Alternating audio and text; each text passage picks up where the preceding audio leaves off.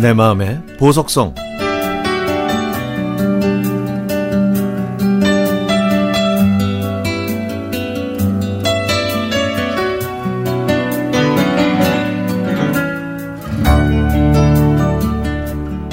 지난 2월 14일은 늦둥이 아들 서준이의 초등학교 졸업식이 있었습니다.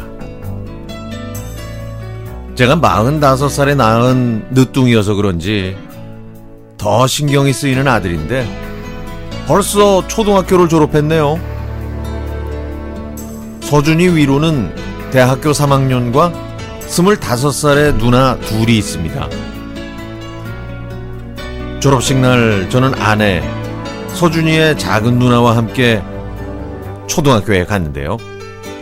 또래 아이들보다 체격이 좋고 운동을 좋아한 서준이는 체육상을 받았는데 아들이 상 받는 모습을 보니까 오래전 제 모습이 떠오르더라고요.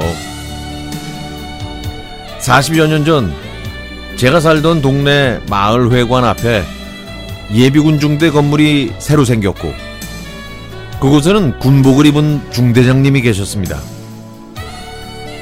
가끔 길에서 만났지만 저는 조금 무섭게 생긴 군인 아저씨로만 생각했죠. 당시에 저는 가끔 이른 아침에 이장님 집으로 가서 마이크를 잡고 학생 여러분, 학생 여러분, 아침 마을길 청소하러 나오세요. 하고 방송을 하곤 동네를 청소했는데요. 어떤 날은 친구들이 나왔고요. 어떤 날은 저 혼자 청소하기도 했습니다. 저 혼자 청소하던 어느 이른 아침에 중대장 아저씨가 나타나서 허허 그 녀석 청소 참 잘하네 하시면서 머리를 쓰다듬고 가셨죠. 중대장 아저씨의 얼굴은 조금은 무서웠지만 손길은 따뜻했습니다. 제가 초등학교를 졸업할 때 상을 받았는데 저는 그게 어떤 상인지 몰랐습니다. 제가 상을 받으러 앞에 나갔더니 그 중대장 아저씨가 서 계신 걸 보고 나서야 어떤 상인 줄 알게 됐죠.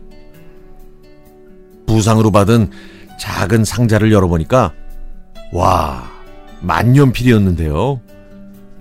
제가 중학교 2학년 때 학교에서 화장실을 다녀왔더니 책상 위에 두고 간 만년필이 보이지 않았습니다. 사실 그 만년필을 쓰면서 중, 중대장 아저씨를 가끔 생각했거든요. 그런데 그걸 잃어버린 후엔 중대장 아저씨에 대한 기억이 서서히 사라져갔죠. 세월이 흘러서 제가 군대를 제대하고 포천으로 동원훈련 갔을 때 일입니다.